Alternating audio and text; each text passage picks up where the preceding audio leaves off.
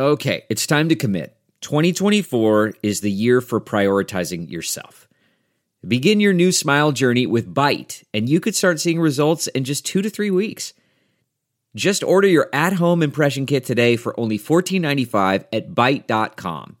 Byte clear liners are doctor directed and delivered to your door. Treatment costs thousands less than braces, plus, they offer financing options, accept eligible insurance, and you could pay with your HSA, FSA. Get 80% off your impression kit when you use code WONDERY at Byte.com. That's B-Y-T-E dot com. Start your confidence journey today with Byte. There is no shortage of action going on with our partners at BetOnline.ag. The sports world is slowly making its way back. The NBA is almost here. But right now, UFC, boxing, NASCAR, and international soccer have all resumed play, and BetOnline has the best odds for their upcoming games. Need more? BetOnline has simulated NFL, NBA, and UFC happening live every day for our devout gamblers to check out.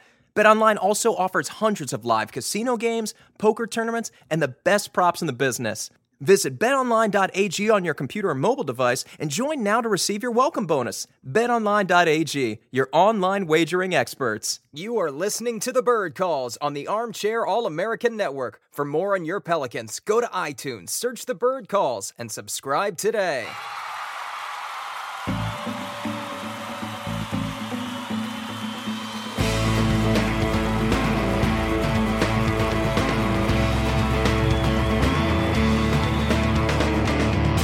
What's up, Pels fans? Welcome to another episode of the Bird Calls podcast. I'm your host and contributor to the birdwrites.com and Bleacher Report, Preston Ellis. We've got Ali, Grubb, and Kevin with us. We're going to skip right past the pleasantries today because uh, it's a volatile time, not just uh, in the world, not just in our country, but also uh, among the players and the members of the media all of a sudden. It's, it's a wide spectrum to cover, but we're going to do our best today. We're going to start with David Grubb, the man of the hour, who has an article on the birdwrites.com right now. He is also host of Hard in the Paint on 1280 AM.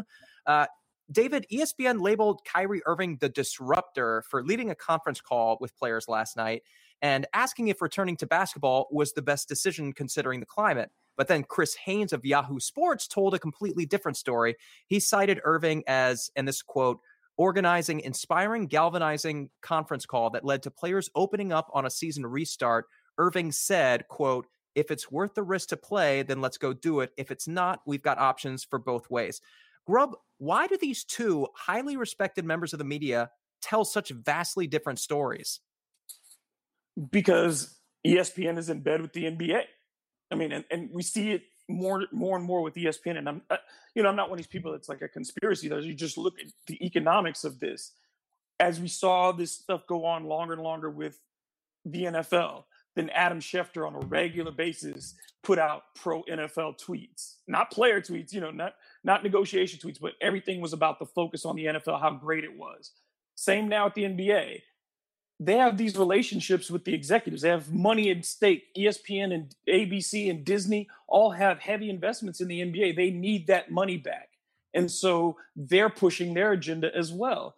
And I think they want to characterize, if you can characterize one person as being the dissent, then you can say, well, then it's not really dissent. It's not really conversation. And then it's Kyrie Irving. So you start making it for all the things that Kyrie has been and for, rightfully criticized for. The question should be are his points valid? And to say he's a disruptor when over the last week, everything has changed from where we thought we were seven days ago to where we are now in this country and the world, how could you not spend time if you're Kyrie Irving and say, we need to talk about this some more before we just head down to Orlando as a group? I, I mean, it's just, I, I think it's unfair of, of to paint a picture for an agenda. And it's to me, that's that's what's clear that ESPN, particularly with Brian Windhorst and, and Adrian Wojnarowski, are doing. They have a narrative. They're not re- just reporting. They are shaping the perception of, of what people say and how they said it by only providing snippets of the conversation and not having direct sources who are those players. Utilizing unnamed sources in something this big isn't right either. Yeah, Kevin, and frankly, it made me nervous, and it made me nervous the the second that I saw Woj's article, because obviously we all respect Woj; he's the best in the business at what he does. But he used the term uh, disruptor, and he kind of drew a line in the sand that NBA players should be on board with getting this, uh, with getting games uh, back in Orlando in the bubble, whatever the cost. You know, we can go through the mundane uh, parts of, of the details later. But Antonio Daniels described it like this on Twitter. He said, fans need to try and understand that players aren't saying it's racist to return to play. They don't want to return to play deflecting or taking attention from the purpose of the protest. They want the primary focus to remain on changing our country. Kevin, how can they do that? How can the players go back to playing basketball without distracting from the more important cause right now? Yeah, I mean, there's that argument that they'll be on TV all the time and be interviewed, so they'll have a platform to talk. But I don't necessarily think that's the most impactful thing that they can do, which, you know, clearly they will do if that happens, you know, and it, it will reach some people that would not buy into um, the message overall because people are just you know they need to be guided by leaders and people that they look up to and respect instead of like the struggle of the common man that they can see every day on on on their TV unfortunately but like I think you know I know all of us in this conversation have watched the Dave Chappelle 8 minutes and 46 seconds special um, probably most of our listening audience as well. If you haven't, you should go watch it. And I think what Dave says is, you know, um, very poignant in the sense that like the streets are talking right now. You don't necessarily need him to come out and make some bold proclamation or other, you know, guys with a platform. You know, it's nice that guys with a platform lend their support to the movement, but you don't want to distract from what the streets are saying and what the masses are saying. And you know, like Lou Williams said today, if they're out there playing ba- basketball, people maybe that were going to go to the protest that day are going to stay home to watch the basketball game, and so the power, the you know, the movement loses power. And right now we're like in a very unprecedented time. I mean, Grubb would probably know this better than me, but I think this has definitely been the longest sustained civil protest in our history in terms of like a peaceful protest not like i'm not talking like civil war or, anything like that but the movement has such momentum right now and by having people in the streets every day by having people not contributing to funding you know entertainment industries and things like that uh, or you know like basically republicans you could say that are, are on the opposite politically of what these people want um, you know it's it's hurting those people in our pocketbooks and it might actually force some real significant change because every few years we get to a point where you know this stuff's been going on forever but every few years we get to a point that boils over and the streets explode and we get protests and then there's some band-aid that gets put on it and things calm down. But right now things aren't calming down and you know you you don't want to distract from that because you are now in a position where you're really forcing a lot of change. I mean, you see in a police department being defunded and broken down in, in Minnesota, and there's calls for that all over the country. Seeing Denver taking cops, armed cops out of their schools. All of this stuff is going on, and real reform is being discussed. So you don't want to do something that now allows this to get swept under the rug and just pushed to the side, and then we don't have that great societal change that we desperately need. So I think that's the way to go. And you know, on top of that, all the medical stuff that I've already discussed in roundtables and previous pods as to why I don't think this should continue. Um, you know, the, that we should continue this season, but uh, we'll get to that later, I'm sure too. Yeah, we'll go to Ali next. The plan from the NBA's point of view is for players to report uh, to the Orlando bubble sometime around like July 9th to the 11th. But now there's growing concern that players might not be willing to report until potentially uh, July 28th, right before those two uh, warm up games start, before they start playing official games on July 30th. And just to continue the conversation with what Kevin was saying, this is what Lou Williams had to say today. He said, I never said I wasn't going to play, but every day, all we see on ESPN is the NBA is coming back. On CNN, I see another black man killed by police last night. I don't expect you to understand because you don't have a platform, so borrow mine. Ali, it seems like this unrest is only growing we we see a clear division right now between the guys who want to play and the guys who are concerned. Where do you think we land even a week from now? I'm going to first start by saying just like what a lot of good smart people are saying in that playing is a very personal decision and I'm glad to hear that Chris Paul and others are echoing this and so they're being supportive. And that's why a lot of that's why I'm glad there was something positive written about Kyrie Irving in terms of appreciating his stance along with Dwight Howard's and whoever else spoke up during that 80 person conference. But that being said, I, w- I was a little surprised that it didn't turn out that there were more people that were involved on that call. Because, you know, remember expectations were what it was going to be about 150 to 200 people.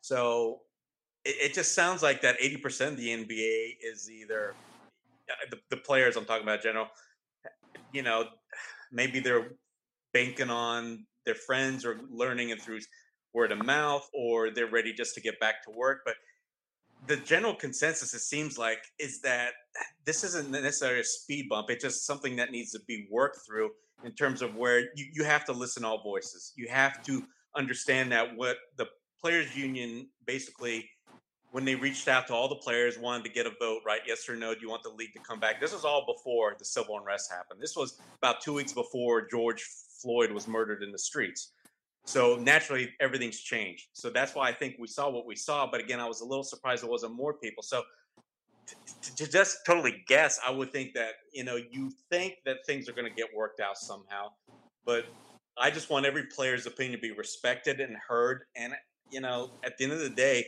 these are grown, intelligent men. So when you see the slander towards Kyrie Irving or, or any other player, and, and I don't really care what people say on social media because they'll say what they say but it, it's the people that carry platforms, right?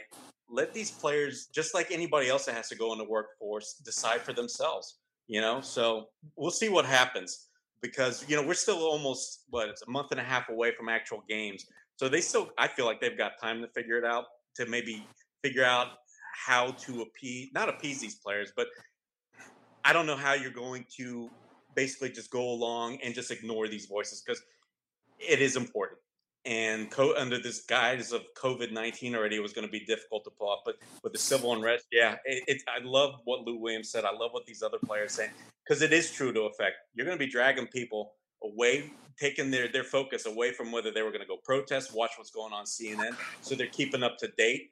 Uh, it being at the forefront to now, you know, watching entertainment. So Preston, I hate to to basically boil it down to an answer. So I, will just say that I think the NBA will probably still come back, but it's just good that the, the dissenting voices or whatever you want to call them are being heard and given. I hope they're giving given the platform that they deserve.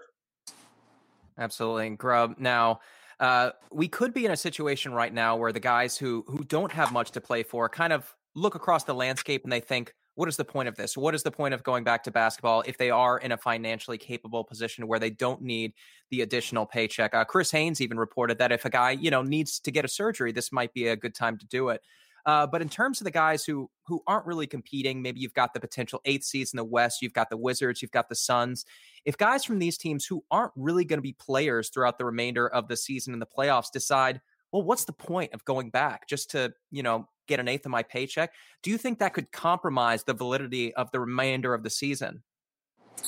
I don't think there's any validity to it already. I mean, I, I told you I didn't, you know, my stance has always been that I thought they should cancel the season. Um, I didn't think that there it was possible to um, or right uh, medically at the time uh, mm-hmm. to do it. Uh, and now I just think you know now that you've seen a LaMarcus Aldridge go down, that impacts people's chances of getting into the playoffs at this point. And you have rosters that you have no idea what people's shape is. You have no idea whether or not people how committed they are to play, even if they do show up in ways that whether they don't care or if their minds are conflicted for a number of reasons. I just think it's it, I, I, think it's wrong inherently just to, to be out there and trying to promote that there's normalcy in this country anyway, um, and that we have not taken COVID nineteen seriously enough. And I think it's wrong to put the players out there because Americans follow the dictates of what they see on television. And if it's people think it's safe to play basketball, they're going to continue to think it's safe to do other things. But as far as the integrity of the playoffs, there is no integrity of the playoffs. It is purely an exhibitional show at this point, meant just to to to give you some kind of, you know, again, a show of normalcy. It's not a champion. It's not a true champion. Whoever gets it, yes, you can declare yourself champion. But in the annals of history, no one will think of it that way. And then, you know, I also think about, yeah, guys are going to be thinking about that short turnaround to have to come back in December and start this all over again. Well, you could be potentially, and as I put in the article in the, in the bird writes, You could be potentially talking about guys playing 150 games from July 30th to December of next year. And that's a lot of games on and wear and tear. And you know this league calendar is going to have to be condensed. More back to backs, more of those things that they already fought to not have. And I just I just think there's it's it's there is no way to make this legitimate.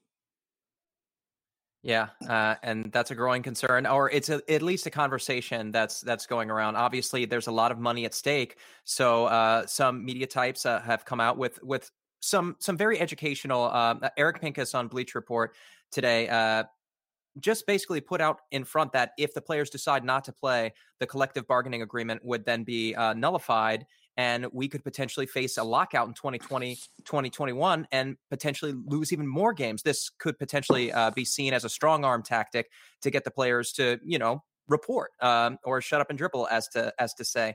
However today it was announced uh, that baseball was in a similar situation and now they've consummated a new billion dollar deal with turner sports Kevin, do you buy into any of this that the collective bargaining agreement, if torn up and nullified, could potentially hurt players going forward? Or do you think it's just, like I said, a strong arm tactic?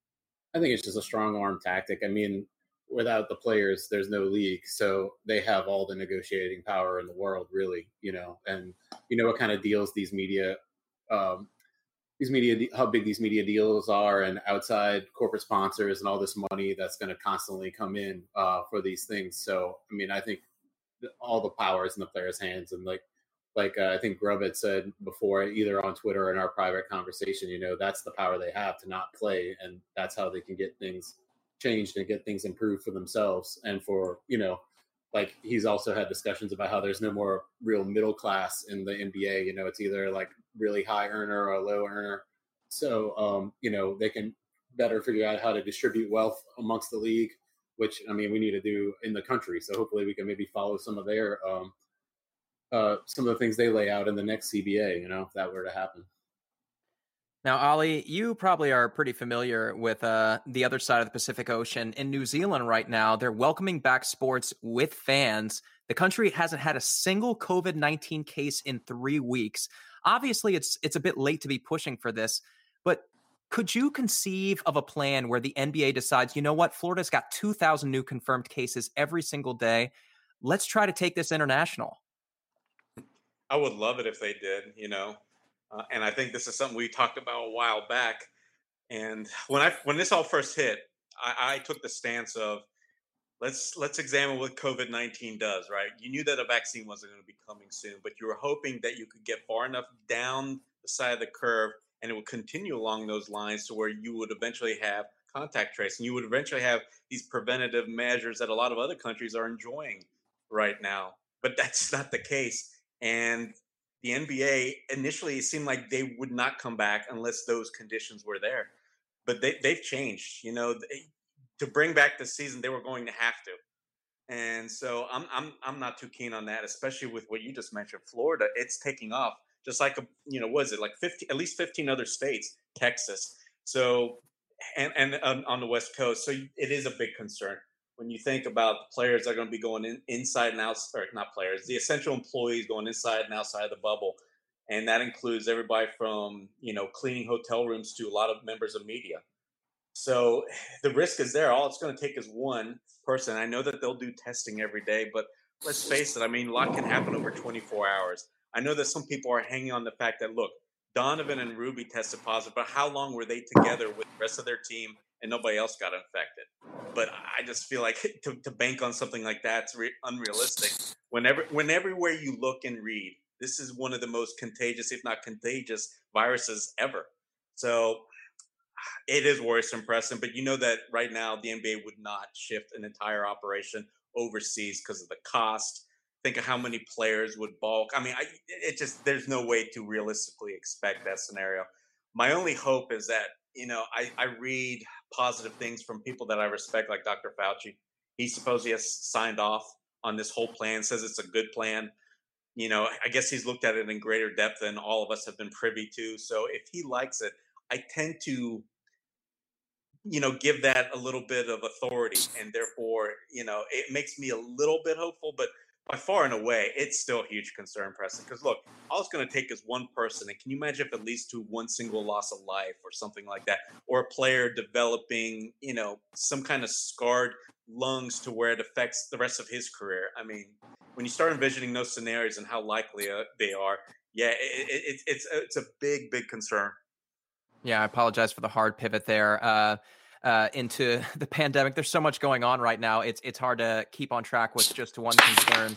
Uh, just remember, everybody, we are doing our part at the Bird Calls, and uh, you can too. Actually, we've already gotten enough donations for our African American Creative Scholarship Program from Music is My Refuge, uh, Randers 36, as well as myself and members of Saints Happy Hour podcast to sponsor four African American students under 21 years of age. All you have to do is uh, to apply is send in something arts related photography um, you know you get the gist. Send it to scholarship at armchairallamericans.com if you'd like to contribute to a fifth scholarship you can uh, dm me privately. Uh, Grubb i want to shift to um, the disney bubble and some some potential concerns that have come up about it. Uh, ali just prefaced some of it. Players uh, expressed concern and rightfully so that disney employees would be allowed to break the bubble, thereby potentially eliminating the strength of its effect.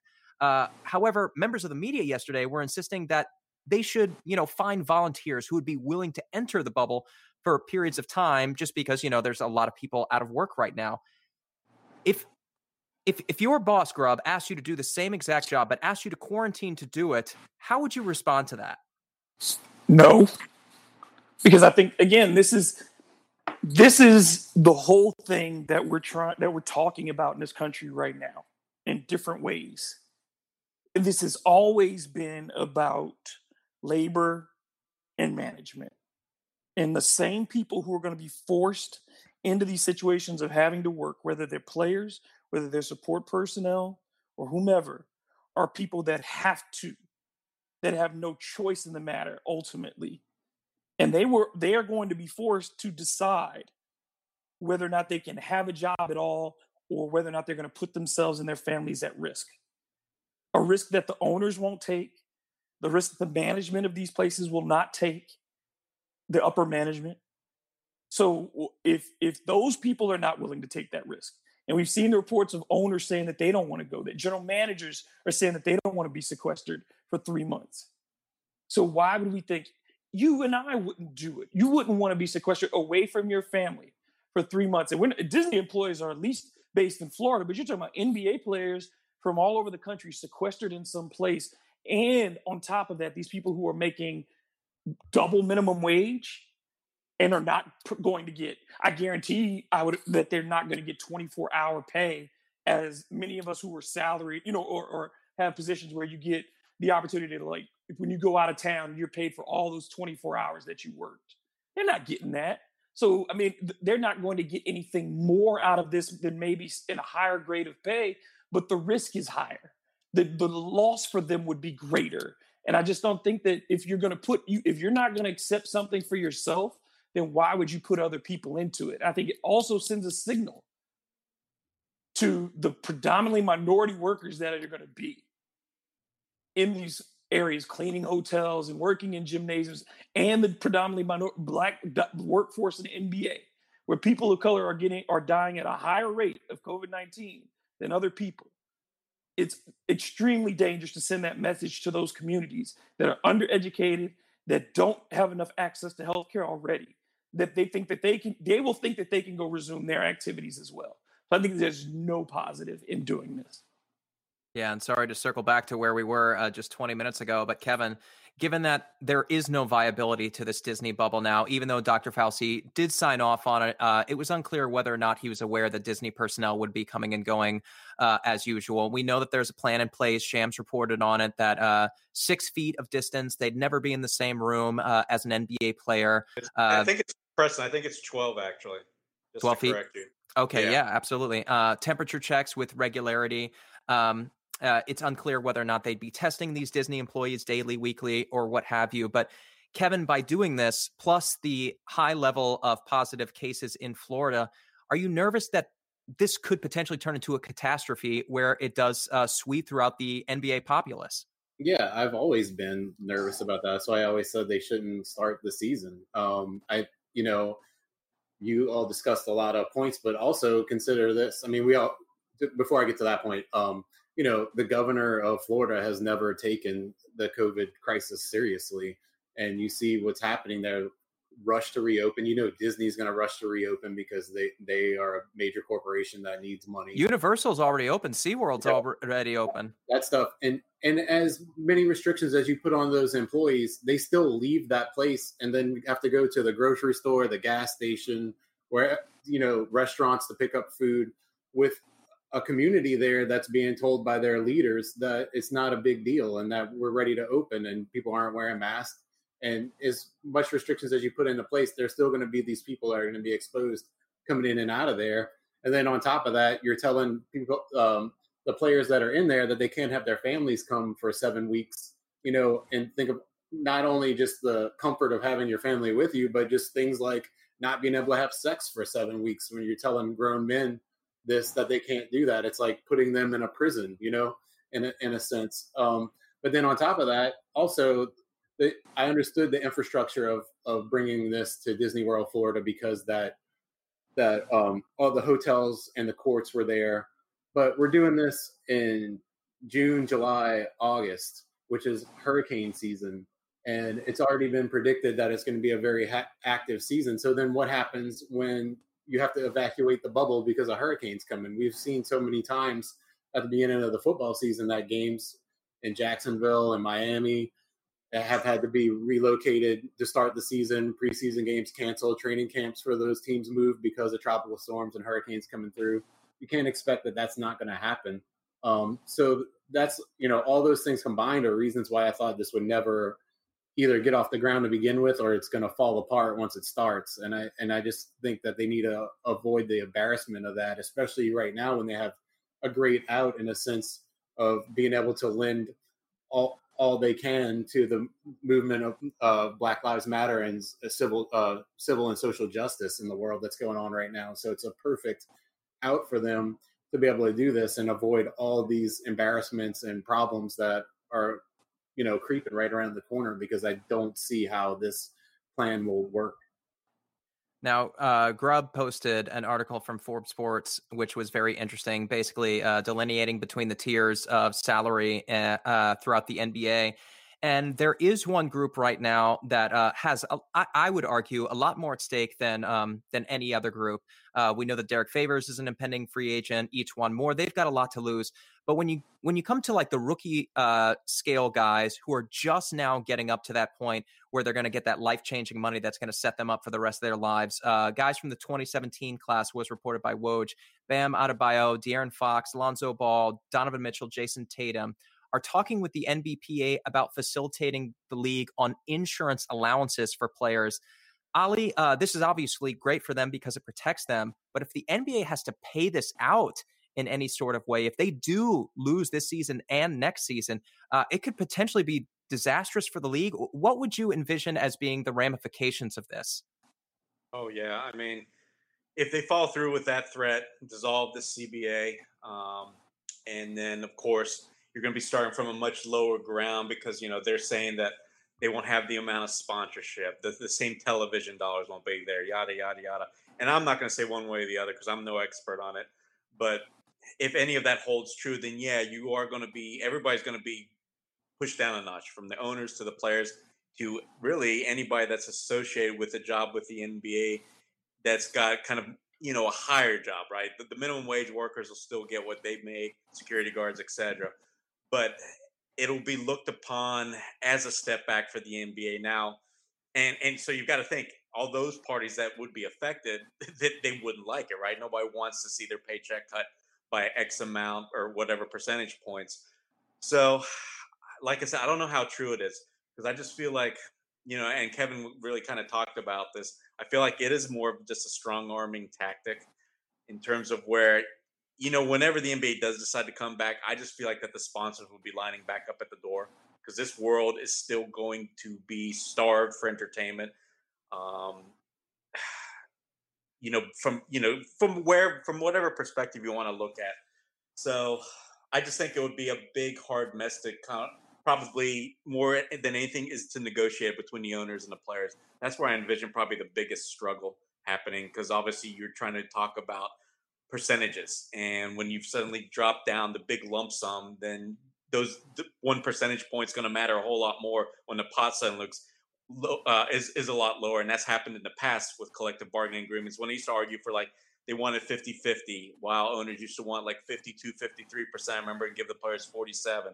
Then there was a time when the players got like 51, 52%. So that kind of squabbling I can foresee. But for the most part, you know, I don't even want to think about that right now because right now, these upcoming, not even two months now, are the most important. You know, we should be focused on and respecting each player's wish on how whatever concerns they have and be, being sure to not only listen to them but make sure that they're allowed to proceed as they feel fit and um, and of course the COVID nineteen concerns, and with Donovan Mitchell talking about the increased uh, injury risk, I'm sure there's a lot of other players that feel like that. So I just think that's where the focus should be currently. I really, honestly, at, at heart, don't care what's to come in a year or two years because it doesn't affect us. So and it won't affect these players that have to go through and put themselves at risk now either. Right? You can get to that stuff later. There is no shortage of action going on with our partners at betonline.ag. The sports world is slowly making its way back. The NBA is almost here. But right now, UFC, boxing, NASCAR, and international soccer have all resumed play, and BetOnline has the best odds for their upcoming games. Need more? BetOnline has simulated NFL, NBA, and UFC happening live every day for our devout gamblers to check out. BetOnline also offers hundreds of live casino games, poker tournaments, and the best props in the business. Visit betonline.ag on your computer or mobile device and join now to receive your welcome bonus. betonline.ag, your online wagering experts. Now, Grubb, uh, one player who is notably absent from that call, we're circling all the way back to Kyrie Irving. One player who was noticeably absent was LeBron James, arguably uh, one of the most recognizable names and faces in the world. And he's been clear in his position from the get go that he wants to play games in whatever manner uh, Adam Silver sees fit. Uh, obviously, there are a lot of players like him. You would think the players for the Bucks, the Lakers, the Clippers, they've got a lot more to play for than others. Do you do you think there's a way that LeBron and some of these other guys who are so uh, earnest about returning to games, do you think that they'll lead the charge and ultimately get these guys to play in these games? Sadly, I think that the the players will probably end up playing mm-hmm. um, morally um, and in respect to you know the the movement towards and for my people as a black man. I don't like it. Um, I'm not going to judge another man's decision, uh, another black man's decision in this regard, because you have to do what you think is right, and we'll all be counted for what we do um, down the road. Um, and they may be right, and I may be wrong, but today, um, I think yeah, LeBron will get his way um, for whatever you know, whatever that means, whether it's uh, nefarious or self-centered, or if it's ultimately altruistic and correct. He, he will get. They will end up getting to play unless the league vote unless the league itself says it's not worth it and they cancel it. Otherwise, the pressure will come and the players will cave and they will show up. And what will happen unless there has been significant movement outside, then this will this will be muted. It will happen because the conversation shifts and we get closer to the election cycle and we get closer to all these things and it will be dwarfed by game night highlights and things like that. So yeah, ultimately, I think that that the that LeBron and those players they have they want to play and they have their own motivations for that, and they think that they can make a change. Though history indicates that that will never happen the way that they think it does. Um, but yeah, yeah, they'll play. I just don't like it. Yeah, for sure. And uh, with all these unknown variables uh, in terms of more players who probably aren't too eager to return. Uh, guys like the Suns and Wizards arguably don't have much to play for. Uh, Kevin, one quick fix could be having the players just spend their training camps at home uh, at their local facilities and then just joining Disney World on July 29th, the day before games would resume. And uh, having a 16 team format so that everything could take place over the course of maybe six to eight weeks, shortening that window of time. Tell me if it was up to you, Kevin, and you had to play games, um, what kind of structure would you give it? I don't know. I mean, I'm obviously not a health expert. Um, I think they need to get some outside counsel on this and not trust what the NBA, the league, or you know networks are providing if if that's that. Um, but you know, it it just seems like if you move more than if you keep moving, then you have to kind of keep re quarantining. So I think the idea of a location, a specific location for everybody to be at, because you know you have to travel somehow, so you're going to be in contact. So I think just getting everybody to one spot and quarantining makes sense for that for that sake. But you know, I'm definitely open to hearing an argument the other way. Now, Ali, uh, same thing for you. Like we've we've talked uh, in our group chat about the viability of a Disney bubble versus just you know having the players um, driven from their home straight to the airport, straight to the other team's facility, play the game, fly them straight back home. Uh, how would you? Obviously, we're not doctors, but this is a podcast, and we're here to have fun and and to throw uh, wild conjectures into the ethers. So, how would you do this? I don't know. I've heard all sorts of things to where if you're going to allow Disney workers or whatever essential employees to go in and out media, then you should allow these players to go ahead and rent out a house and to act like they're wherever they're living currently and doing what they're doing in daily lives, which is basically probably keeping themselves separate because we haven't heard anything crazy happen, right? No players picked up COVID because he's out partying during these last few months. So you trust these players to kind of just live the same life, but in Orlando. So let them travel, let them bring their families. Um, I think there's some merit in looking at stuff, stuff like this. If you're not going to have a true bubble, I don't get the sense in a half bubble. So why not at least make the players more comfortable to where I think enough precautions could be taken because we've seen the example last two three months, like I just mentioned. Nobody's come out with a new sickness. Um, I'm curious if we'll learn anything, right? When they do, the NBA does uh, test everybody right before training camp's supposed to start if if some news comes out, maybe there is something to be worried about. But as as it stands now, I don't see it. So I think maybe there should be some amendments made. I've heard some other theories to where you go ahead and start this in Orlando. You get all those 22 teams there because there's a bunch of games to be played. But once you get like deeper in the playoffs, maybe leave Orlando. Maybe start having them in home arenas. I don't know when it's like down to eight teams, right? So you're only using four arenas at a time, you know, for a couple games and you switch to maybe another one. I don't know. I don't know how all that would work. That seems a little impossible, but as it currently stands, I don't like this scenario. I hated when reading Tom Haberstroh's uh, article yesterday morning, like I said, about some people not living in true bubble. I just, I don't know how Dr. Fauci, if he read all that, signed off on it because at heart, it doesn't seem like it would work. So I'm, I'm open to exploring other things. I hope they come up with something good because the image, and this is something Grubb, all of us have talked about since day one. The NBA does have a certain image that they've built up, and I swear it'll come crashing down if something goes wrong. Yeah, one thing is for sure is we're fast running out of time. Uh, the MLS is slated to return, I think, in three weeks. I want to say it's July 7th. Uh, players are s- supposed to start this training camp uh, as early as July 1st. What is that, two weeks away? So, so we're almost there, Grubb. How do you think history is going to remember this? Uh, not, not in terms of the country. Obviously, that's a that's a question we could talk about for an hour on itself. But just in terms of the way the NBA finishes this season. So I think I think it'll just be remembered um, as a distraction.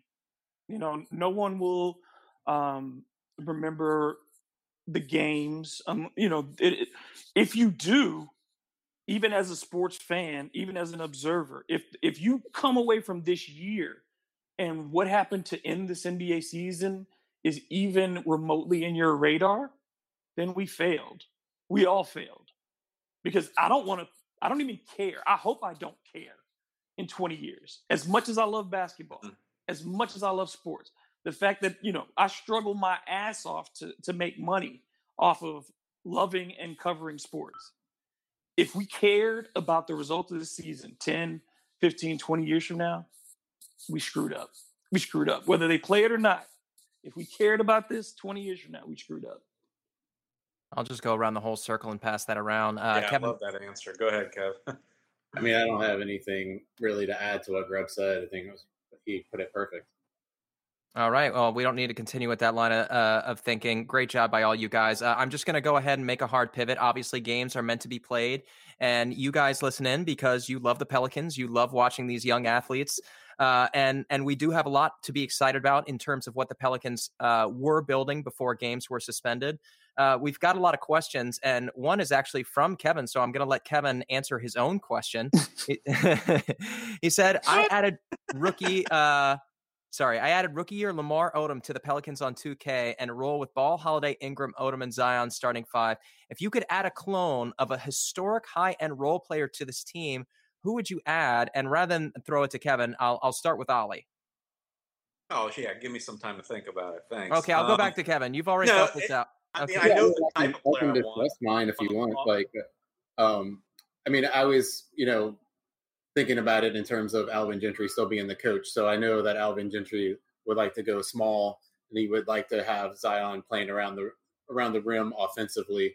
Um, so uh, you know, I wanted another guy who didn't necessarily need the the uh, to get buckets, but thrived in other situations and provided some size. As Mario was six ten, um, incredible passer, very willing passer, um, solid defender. He rebounded well, which was key because that's one of our our big weaknesses when we go small like that. Um, and I think he improves the perimeter defense, and he can score when called upon. He has, uh, you know, he can he can score from all three levels, and but he doesn't need to be a high usage guy. He can be if you if you if you need him to, but he doesn't need to. Um, so I just think if you could find somebody like that, it would be great. You know, um, I know who I want. One of the guys that I, you know in the league right now, I've talked about him a lot. It's um, is Mikal Bridges. I would like to see a guy like that come to this team and be a guy that who can play three positions for you, rebound, defend, and he can shoot a little bit, um, and he can score, but he doesn't need to be a dominant um, ball guy. You know. Go ahead, Grubb. Rasheed Wallace. Rasheed Wallace. You know, I think the Pelicans, the thing that you want uh, on the front court alongside Zion is somebody who can protect the rim. Rasheed can do that. Rasheed was a rebounder. He, he's not a high usage guy. He was never a high usage guy offensively. He can shoot from the perimeter. Um, he can defend on the low block and he can defend away from the basket. Uh, he's the asshole, which every team needs. Uh, I just think Rasheed would be an amazing player alongside Zion. He would be his protector in a lot of ways, uh, both in as far as as he grew up defensively, and again, he would be that guy who, when things got quiet, Rasheed's not going to let him stay quiet. You know, I mean, like he joined when Rasheed Wallace joined the Pistons, their attitude went to a different level. He was never the, the first, second, or third guy on that roster, but he gave them something that they didn't have. And I think with the Pelicans, he would provide an edge and he would provide a number of skills in the front court that they miss. I got somebody that, that I like better than anybody's been mentioned. Andre Kirilenko. I think he would be absolutely perfect on this team. You know, I like that. Yeah, yeah. Good. It just it just hit me. Um, you know, he he was so versatile and he made such an impact um, in winning that people really didn't understand because that's when advanced stats were kind of just coming into being. But man, he seemed to be atop all those lists, and you saw why. If you watch the Jazz play and watch him play, this guy moved the ball well. Um, he could score on the inside. He could shoot a little bit, but that's not what he did. He was such a cohesive player that kept. I don't know. I don't think he was ever a part of a bad team defense because he was just that good. So you put him right in between Ingram and Zion. I think that would be spectacular.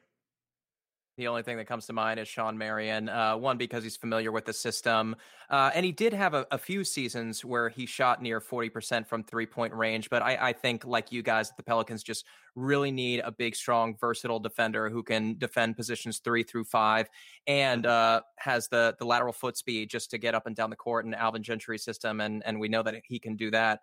Uh, let's get to another question, also from Kevin. Uh, he said, I find that whenever you work dabble in any creative industry, you often find yourself reading, hearing, or seeing something that gives you a, ah, man, I wish I had thought of that moment. What's something you read, heard, Pelicans related that you wish you had written or said first? We'll start with Ali. What does this relate to, Preston? Just anything in the past, or I don't anything, anything that that you seen somebody else write, or just a, a, point of view somebody's taken, where you just immediately identified with it and thought, uh, "Oh man, I can't believe I didn't think of that first. Huh? That's a great question. I know it's a head scratcher. That's a contemplative one. Yeah, that's that's who. I'll I'll say. Uh, yeah, if you got something, go first. I gotta think. I'm gonna say Grubb's Wu Tang article is something that I, I, was, you know, like I felt like, man, that's something I could have written that fit in my wheelhouse, you know. So that's something I would, you know, I, I hadn't thought of uh, writing before, and uh, that one inspired me. I'm actually glad that uh, Grubb wrote that article because if if Grubb had not written that article, he might not be writing for the Bird Writes because I remember that was yes, his that was my first one. Yeah. That was the first one. I was, I was just going to ask. Okay. Anybody else yeah, got 'cause anything? that's right, David. You came to me because you couldn't write it where you wanted or post it where you wanted to, right? Yeah. that's right. Yeah, they wouldn't let me, and so I was like, "Hollywood, do you want this?" Yeah. Which is, Yeah. which is funny because that's also how we got uh, Chris Connor in a way because he and I did an article together when he was at the brief that they wouldn't run, and then he was frustrated, and we got him over here. Got the bartender one? Yeah, Yeah. Chris and I used to write at the Pelican Debrief for a hot second together, uh, whenever it was 2016 or whatever it was. Uh, fun to go back. I've got Uh, a real quick one. I, I, I love Kevin's piece, the movie script. I've always wanted to be more creative, but I'm just not. Whether it's withdrawing, writing, you name it. But when, when I read that, it was incredible what what Chris and Kevin put together. But what was funny is when you reminded us of just how much it pertains to now, with you kind of what happened went down with you know Drew Brees and Mike Thomas and stuff. So I, I, I that's one of my favorite things I've ever read, actually. that was art. thank Yep. you. I appreciate that. Yeah, just off the top of my head, uh, I was pitched a, a couple of reported stories that I wasn't able to do last year. And uh, as soon as I was available, uh, in each instance, my editor said, Oh, we already had to pass it off to Mirin Fader. And I was like, Damn it, why does Mirin Fader?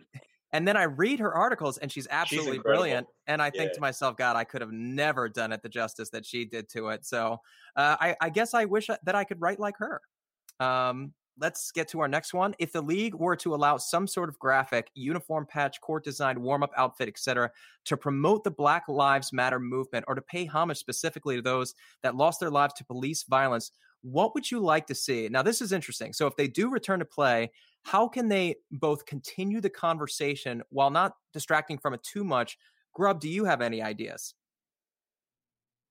Unless you're gonna like put it on the court, you know what I mean? Like literally, Black Lives Matter. yeah. Because Yeah. anything else can be, uh, you know, you, you can avoid. You know what I'm saying? Like I don't have to watch the players warm Right. up. I don't have to. I can change the channel for that. I don't have to watch them in their jersey. I mean, you know, during those periods, I don't have to watch pregame. I don't have to listen to inter, any interviews. I can put the TV on mute for all of that and never hear it. You know what I'm saying? So unless you're going to put something on the court or Visual. have Yeah. it as a permanent bug on the screen. And if you aren't familiar with TV talk, the bug is the the symbol that's in the lower third of your I mean, yeah, the lower third of your screen. Typically it's in the corner and it's always there during the show. It tells you the station or whatever. You can turn it on and off. The station, if they're not going to do something permanent like that, it's something that is makes it constant, then don't mention it at all because it's it's it's during the broadcast then because you can't have a substantive discussion about it during a broadcast. You hmm. cannot have a post game conference where people you have a limited supply of reporters in that building. You know, think about it. There are not going to be a ton of pe- reporters. They're not going to be beat people on at these games for by and large. You may get a Zoom call or or conference call or something like that once a week with your team, but I can't imagine you'll have regular access to the players from the team that we cover. So to me, you have to make something that cannot be avoided. Otherwise, yeah, what are you doing? I uh when I, I that's a question for me that I, I put uh for when Jamal and uh Chris were gonna did their podcast a couple days ago. Um and when I did it, the idea I had, which I think is something that would work in, in terms of what you're saying, Grubb, is to allow the players to instead of having their names on the back of the jersey, have names of uh, black people who were murdered by the police on the back of their jersey. So the names are constantly um, out there on the court. You know, we all know who the players are. We don't need to have their names on the back, you know, in terms of, you know, their actual names to be able to follow what's happening in the game. So I think that could be like a powerful statement. Um, and that's what I was thinking what my answer would be. Yeah, obviously that'd be pretty powerful to have to stare at that for uh, all 48 minutes. Ali, do you think there's something we could look back on, some uh, message of uniformity? I don't know, something like everybody in the arena all kneeling together as the national anthem is played. Is, is there any other idea you can conceive of that that might have like a spiritual uh, and powerful moment? Not off the top of my head, but that that is my hope for if they do bring back the season. You let these players uh, come up and bring their own ideas to the table, and that the NBA allows them to use their platform to the fullest without any kind of censorship. That that that's my biggest thing. I I just feel like knowing this country and how fads come and go, and I'm not calling Black Lives Matters at all something similar, but you know the attention span of a lot of people just in general. So I feel like you've got that's a great time to take advantage of doing something creative to push the keep the momentum going. So I'm again, I, I said I'm not creative, so I don't know what that could be, but I hope that at least the NBA allows for whoever does have these great ideas and whatever players want to participate to be allowed to use that platform because I think that would be fantastic because you got to think how many millions of people are going to be watching this because you know they're going to be distracted by it if it does come back but at least put that to some kind of use to where at least you're still thrown to all the audience in their faces of what's truly important to keep reminding them so I don't know, Kevin, David can come up with better ideas than I can. I hope that we do learn of some really good ones. Yeah, because I, got frustrated listening to the the latest Bill Simmons podcast at the 42 minute 30 second mark. Uh, there's just an insensitive, um, I, I, guess, comment, turn of phrase, and there's three white guys sitting in on the podcast, and nobody calls them out on it, and that's just kind of. Uh, I don't know, just one systemic uh, form of racism throughout our country, and and yeah, if we do return to the status quo, those things will just continue to go uh, unremarked, unmitigated. Yeah, and, we cannot let that happen. All yeah. of us, everybody. Yeah. Yeah, so I'm kind of running out of time, so I'm just going to open the forum to y'all. Obviously, there's there's there's a lot to digest. There's so much to talk about. I didn't know how to get it all within an hour, so I did my best. But uh, Grubb's got a great article on the birdwrites.com. Is is there anything we've uh, that we haven't addressed that you'd still like to discuss? Um, no, I mean, you know, look, when they play, I think we'll all be professional and do what we have to do. If if the games start, I would, I, you know, I have a job to do. I'm not going to be unprofessional in that regard. But I think, you know, it, I, I just don't want this to become where the players end up as unwitting pawns mm-hmm. in something that where the power structure uses them and they think, well, we're getting our money. And, you know, I understand Austin Rivers' point. Well, we get money and we can help with that money. Yeah, but what do you have to do to get that money? You have to put yourself in danger physically. You have to put yourself at risk with your community. You have to put yourself in the position of putting money in the pockets of people who have demonstrated in the past that they have never supported you. So, you know, those things are really hard to balance. And, um, but at the end of the day, the games on the court will be the games on the court, and the things off the court will be the things off the court.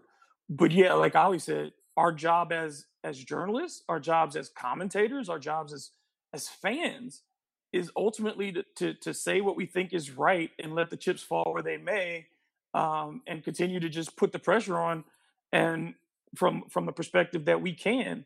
But I, you know to any listener who doesn't agree with me or to any listener who, who you know who does my whole thing is i think this whole group all four of us uh, and everybody associated with the bird writes is going to continue to be honest and even amongst ourselves, there are times we have honest disagreements about these things, and they become moments where we learn each other.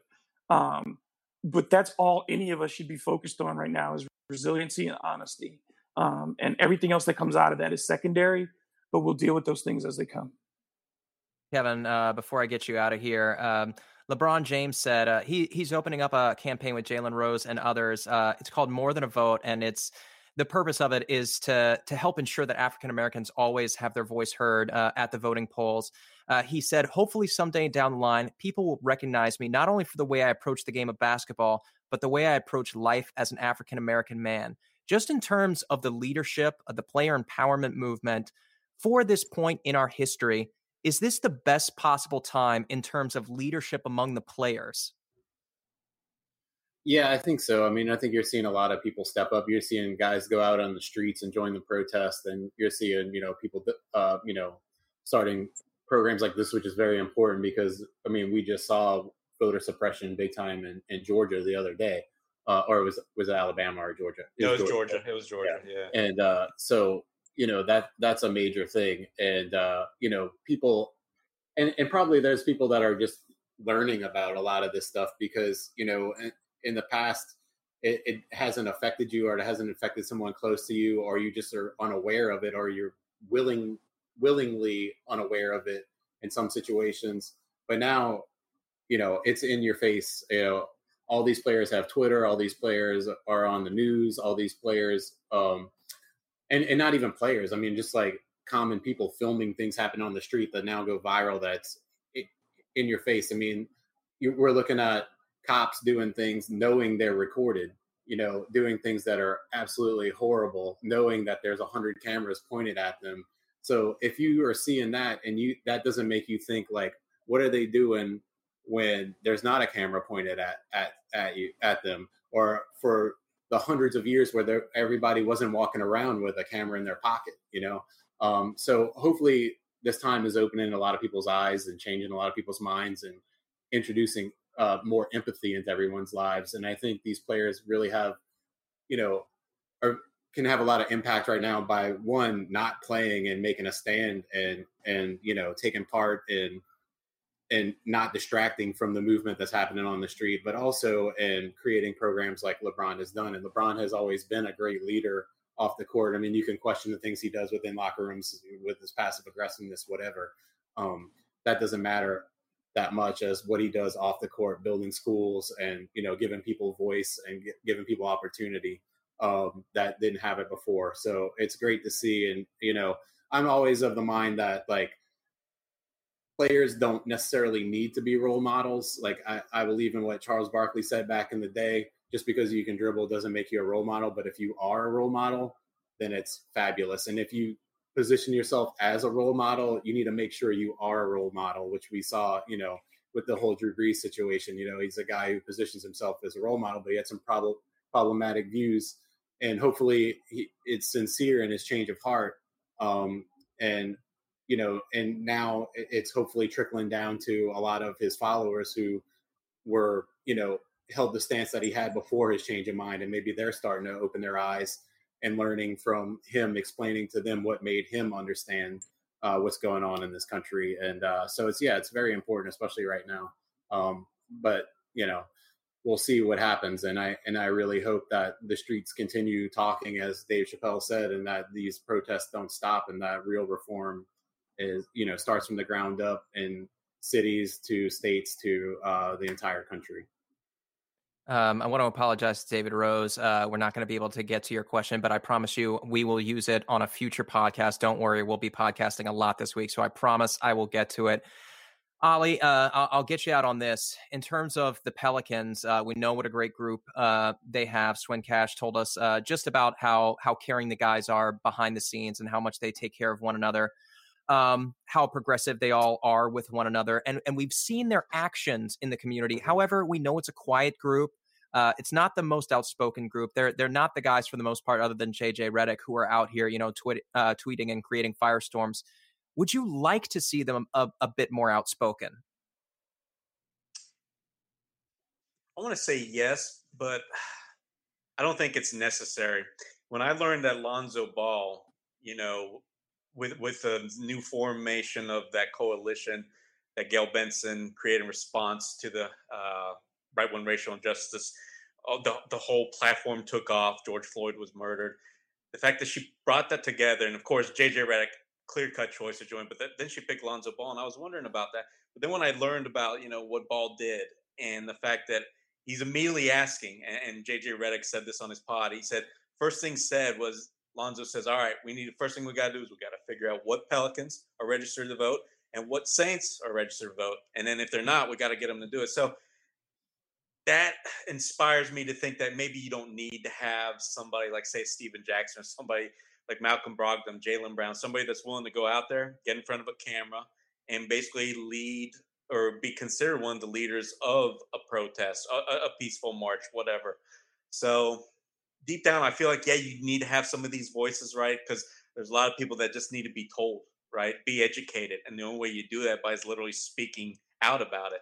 But there's so much else that can be done, needs to be done. Therefore, I feel like it's fine to have a quiet group as well. Because look, these guys are participating in protests. They're posting on social media, and I think that's a big, big key thing that's different nowadays. To where they can use their platforms because it does reach a lot of these younger kids. And I have so much hope in my heart that this younger generation is learning right now that they're taking in these these players that they look up to, listen to, just you know follow along. That they're taking in and processing all this information that future generations are going to be that much better for it. And it doesn't require to having the loudest voice. It just requires to show that you are participating, that you are doing your part. So at the end of the day, yeah, I guess I'm not I'm not upset, Preston. I guess easiest way to say it, but I always think that a lo- couple loud voices never hurt. Absolutely. Great stuff uh, on the podcast today, you guys. Uh, I know a lot of tough topics and maybe not a lot of topics that uh, people usually tune in to listen to. I know that you guys want to want to hear about the net rating that uh, Zion, uh, Brandon Ingram, and Lonzo Ball share when they're on the court for the most part. So, uh, in that regard, we will have all of that hard hitting analysis for you guys in the future. Right now, we're just doing our best to learn, uh, to educate with the knowledge that we do have, and we're going to make mistakes. But we're going to try our best to learn from them and to get better every single day. And that j- doesn't just pertain to to being basketball writers; that also pertains to being people. Uh, I wish all you guys well. I know it's uncertain times out there. Uh, health and happiness to everybody out there. Uh, remember, we really appreciate you guys, uh, you know, paying attention to our podcast, continuing to listen. If you'd like to do us one more favor, you know the drill. Uh, sp- spread the word. You know, try to find one person who loves the Pelicans who doesn't know about us, and tell them about our podcast. We really appreciate it. For now, you guys, uh, hopefully we'll see what's happening. Feels kind of weird to go out on our on our usual catchphrase, but uh, everybody be well. Let's go, Pels.